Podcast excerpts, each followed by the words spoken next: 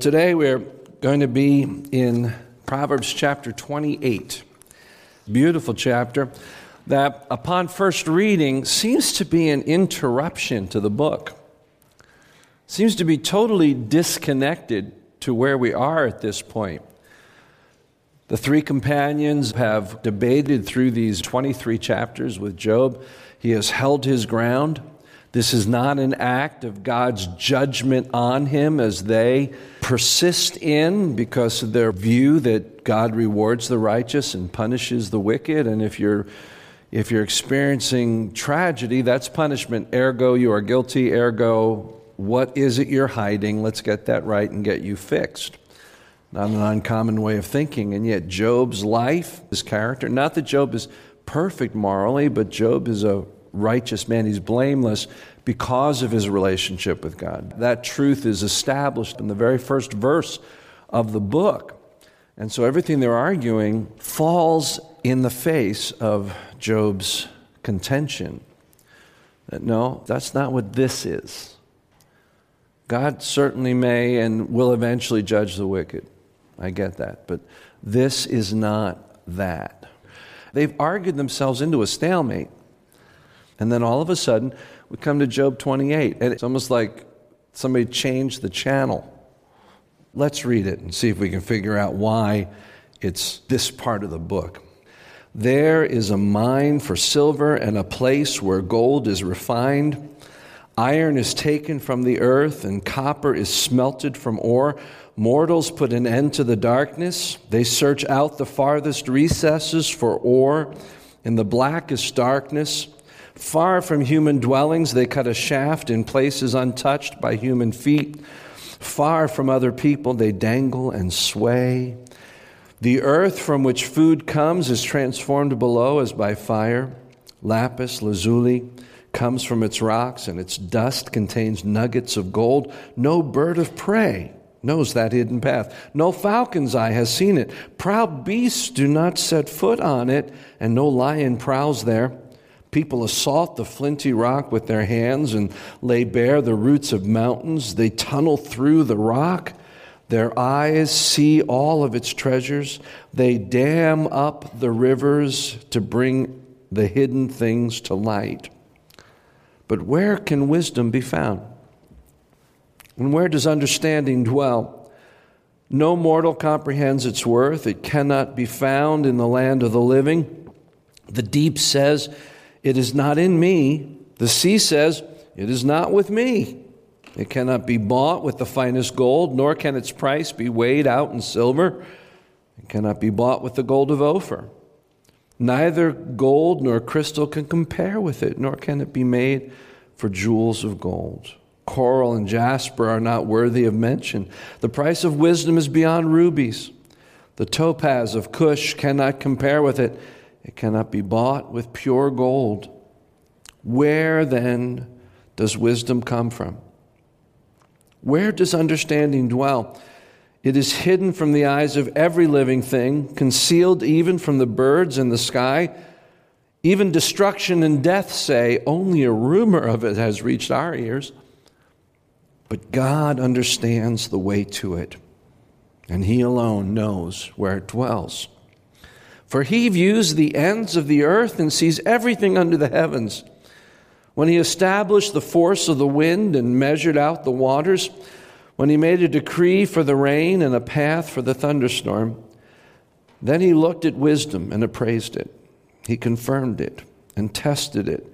And he said to the human race, The fear of the Lord, that is wisdom, and to shun evil his understanding. This is the word of the Lord. So here is what I think is happening here. We are in what we would call an interlude, and the narrator freezes the scene, as depressing and hopeless as the debate seems right now, freezes the scene and walks out in the middle of the stage and says, All right, let's pause and look at where we are right now. Why talk about wisdom right now? Because it is so sorely lacking. I would argue that this chapter, and in fact the final verse of this chapter, to fear the Lord, that is wisdom, and to shun evil is understanding, is the watershed of the whole book. Everything that has happened up until this point builds to that expression and shows how much we are lacking wisdom. Everything builds to this and then points to what's coming in the final act of the book. This hymn to wisdom actually has three stanzas, and the first two will fall under this category for us today the search for wisdom. It begins with this 11 verse illustration that basically says people can do amazing things. We are an amazing race.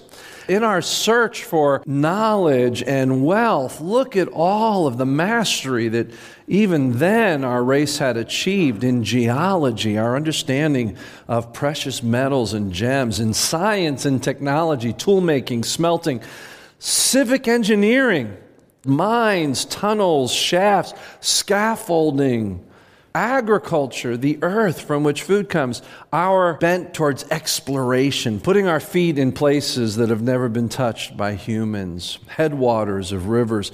If this were being written in modern times, you might have some sentence in here that says, We can send a man to the moon. You fill in the rest. All this mastery sets us apart from all other creatures, the great beasts, the lions, the birds of prey, etc and affirms our being created to be God's image bearers. Did not the Lord say in Genesis 1:28, "Fill the earth and subdue it"? All of these things that mark the greatness of our race also reveal the image of God and results in the amassing of great wealth and knowledge. So, this, first of all, is an acknowledgement of the greatness of the human race, something to be proud of. People can do amazing things. But then he goes on and says, but people can't find wisdom on their own. But where can wisdom be found? And where does understanding dwell? That's verse 12. With all of our ingenuity, with all of our ability, with all the knowledge we can amass and all the technology that we can develop, it is out of our reach as a people to find wisdom and understanding without divine help. Now, the words wisdom and understanding are often combined in the Bible, aren't they? And there's a third word, knowledge, that's related to it as well. I want to help you understand those different words because we can often confuse knowledge for wisdom. And we can often confuse understanding for wisdom. So, three words to know. The first is the word knowledge. Knowledge is the acquiring of information and facts. Knowledge requires memory. Knowledge is the work of scholars and scientists. It's research. It's the accumulation of data, empirical, provable, truth. That's knowledge. Understanding. That's seeing meaning and principles in the knowledge. Understanding requires reason, not just memory. Understanding is the realm of teachers. Here are the principles behind what we know. But then there's wisdom. If knowledge is the acquiring of information and facts, and understanding is seeing the meaning and principle in that knowledge, then wisdom is the right use and application of both the knowledge and the understanding. Wisdom requires application. It's the realm of leaders, counselors, it's the realm of practitioners and innovators. So let me frame that in a single statement. In short, knowledge asks what? Understanding asks why, and wisdom asks, so what? Now, what is being referred to here is a very particular form of wisdom that's godly, eternal wisdom. And so we're going to define godly wisdom as the right use of knowledge and understanding in accordance with God's character and purpose. What we are talking about here is that level of wisdom that is able to take all that we've learned about life and uh, all that we understand as to why and how it works and the principles that we glean from that and bring it to bear on how we live our lives and how we go about answering the big questions and pursuing the purposes and dreams of our life in a way that reflect and are consistent with who God is and what He wants to do in this world. That's godly wisdom. Charles Spurgeon wrote this Wisdom is the right use of knowledge. To know is not to be wise. Let's say that again. To know is not to be wise. Many men know a great deal and are all the greater fools for it. There is no fool so great a fool as a knowing fool. But to know how to use knowledge is to have wisdom. From verse 12 through verse 19, we see that wisdom is the most precious of possessions, but it can't be found in the land of the living. In fact, it's hidden in every living thing, verse 21 says. It can't be purchased with all of our wealth. It can't be found through all of our exploration and searching. Even facing death and destruction, we have just a glimpse or a rumor of it. Now, there's nothing that brings a little perspective on life than to walk through the valley of the shadow of death. But Job's author is saying that even that deepened perspective, that sense of wisdom that comes from facing destruction and death, is merely a rumor of the real wisdom that comes from God. Where does wisdom come from? An honest look at our society reveals how badly we lack that wisdom today. We have a lot of knowing fools in positions of influence. Despite all the knowledge and expertise we continue to gain as a race, our technology and sciences advance while we continue in our prejudice and in our injustice and in our, our conflict and in our wars. And the result is no matter what we learn, we still face fear, anger, and despair. We are quite like the culture that Paul writes of in 1 Timothy 3 7 when he speaks of those that are always learning but never able to come to the knowledge of the truth.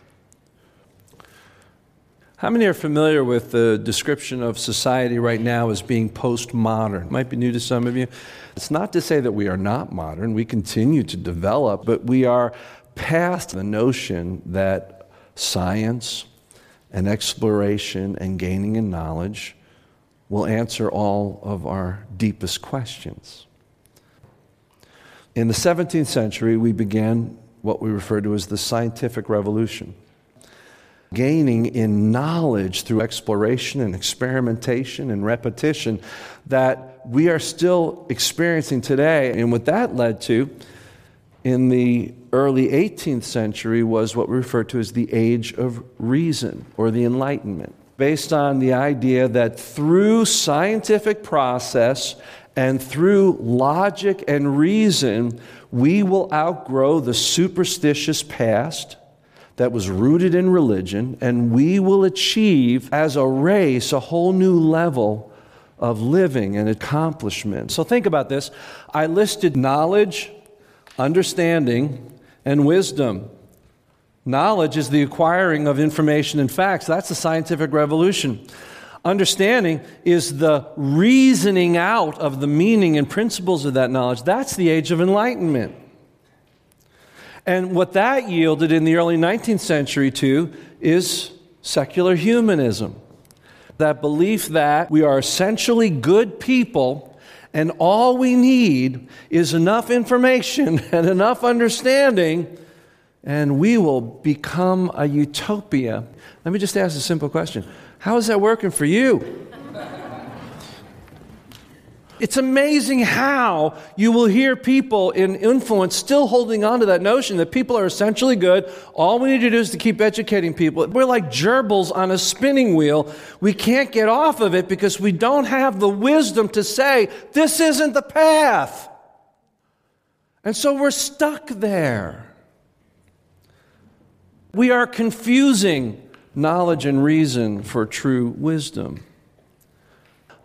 The world today is the result of people thinking if we know enough and we understand enough, we can have a society that's good enough.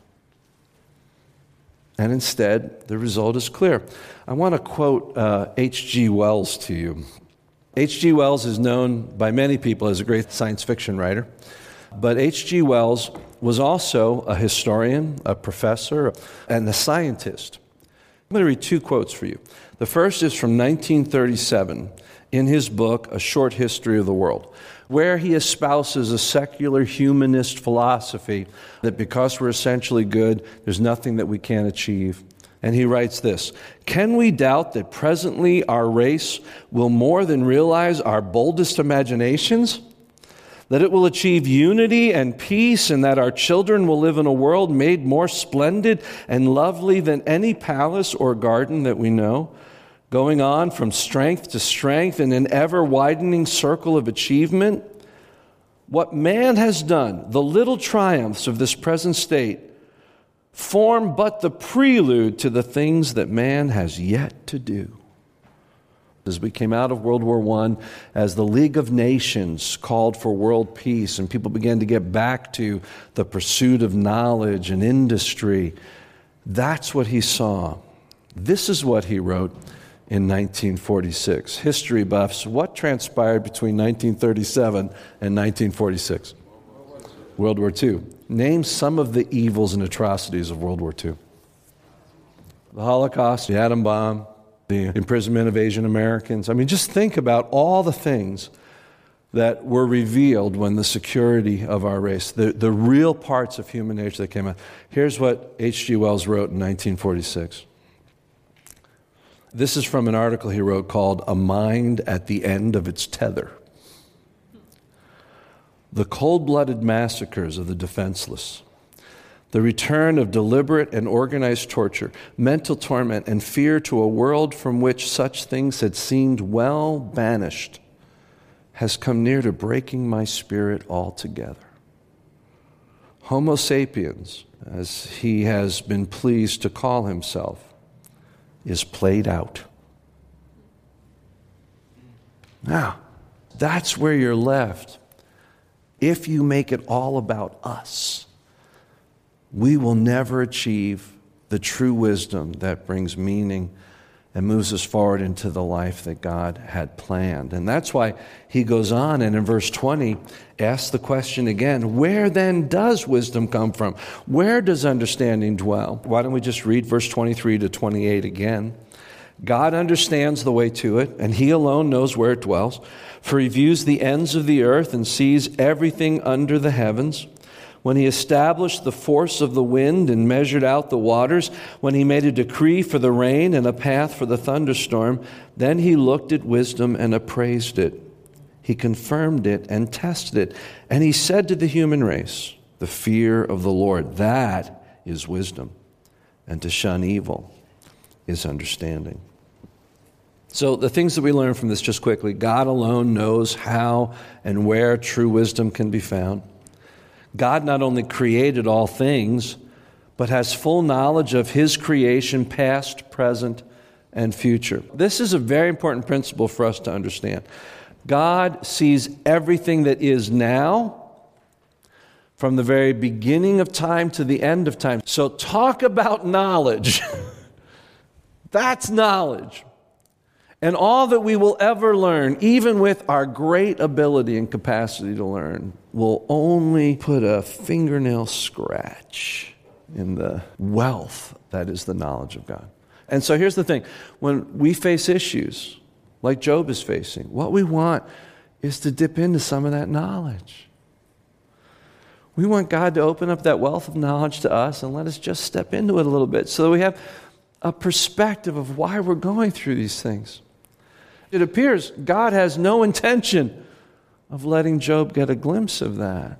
So here's the thing I want you to understand gaining wisdom is not found in having access to those things that God knows that you and I don't know.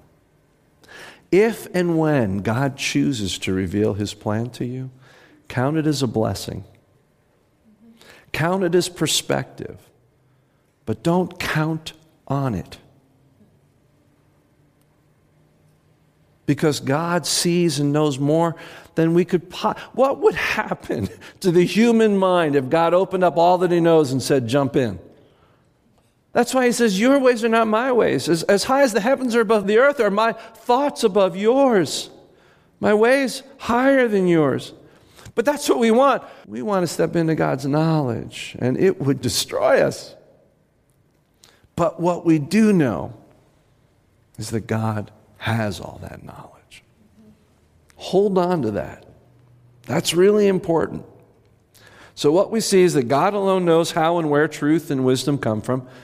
God not only created all things, but He has full knowledge of all of His creation, past, present, and future. Wisdom was established and confirmed by God at the dawn of creation.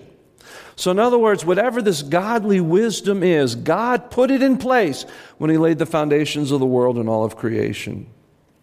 Wisdom was meant to be an undergirding for the human experience.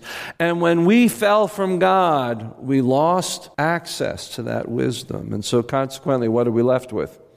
Enlightenment. There's no eternal, there's no godly wisdom in it. And that's why he goes on and says, and let's say this together. And God said to the human race, The fear of the Lord, that is wisdom. To shun evil is understanding.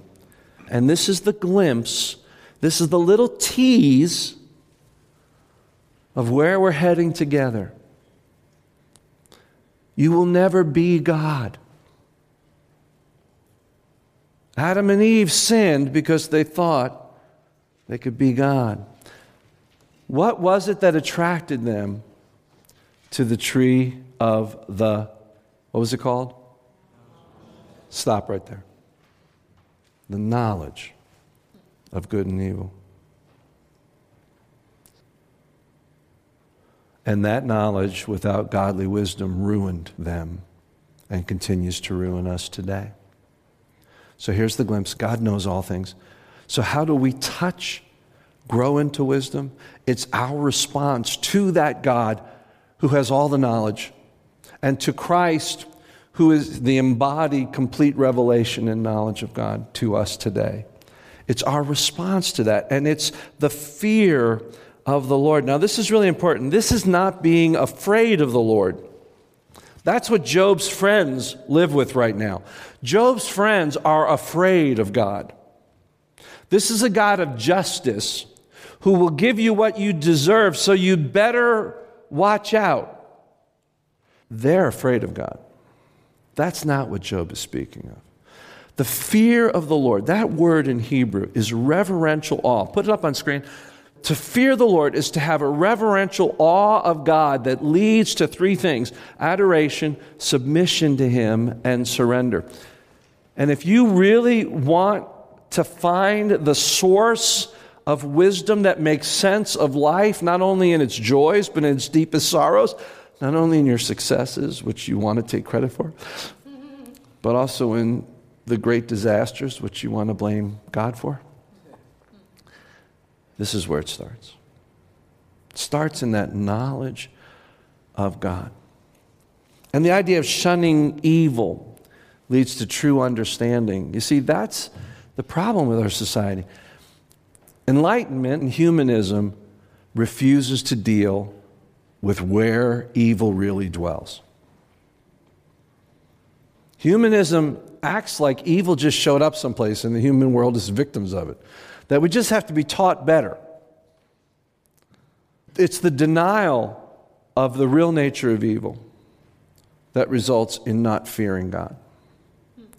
It's an honesty, it, it's a shunning of the evil that has left us broken and in rebellion to God. And that's not only the path to wisdom, that's the path to redemption. Because that's what Scripture teaches us. We have to come to the terms that all have sinned. I personally am the source of evil in this world. It's my human nature. That's why H.G. Wells reached a point when he saw the evil of men that everything he had hung his hopes on in terms of, of the future left him in despair. But we don't need to be in despair. We just need to be humble enough to recognize the brokenness is here. Now, I want to point something out. Go back to verse 28. So, we're 28 chapters in. This is the peak of the book right here. The fear of the Lord, that is wisdom, and to shun evil is understanding. But the author has just tied the preceding 27 together. He's just pulled a string that we didn't know was there, and the whole story is just lined up. Because the very first verse says this of Job. Say it with me. There was a man named Job. What did he do? God. So even Job doesn't see it yet, but he's already surviving because he already is in touch with God's wisdom. And that's beautiful. You see, when you let go of the idea that knowing is wisdom and you walk with God, you're already experiencing the wisdom of God. I love that thought, don't you? We need to develop once again that reverential awe of a God who still offers us life, who still offers us the wisdom of the ages if we're willing to adore Him, submit to Him, surrender to Him. And this is really just the beginning of this subject. But isn't it enough to let you know? There's a path that's true in this, that with all that we've been frustrated by coming into Job, we're going to see some hope Thank God he doesn't open up the wealth of his knowledge to us. Oh my goodness. Who would survive? And so he stands and says, Look at me. Be in awe of me and know that I know things from the beginning to the end. Trust me, walk with me, and find wisdom. Father, that's what we're in search of today. We want to make sense of life. We want to make sense of the hard times. And you call us to trust you. Hard, it's hard, Father. But we ask that you would increase our trust. We hear the words of James who said, If any person lacks wisdom, let them ask of God who gives to all generously. And that's what we ask, Lord. We ask that you give us wisdom generously, but we understand that what that means is that you open up our eyes to who you are. That you deepen our sense of awe and wonder and reverence and surrender to you, because that's the path to the wisdom we so desperately need. In Jesus' name, amen.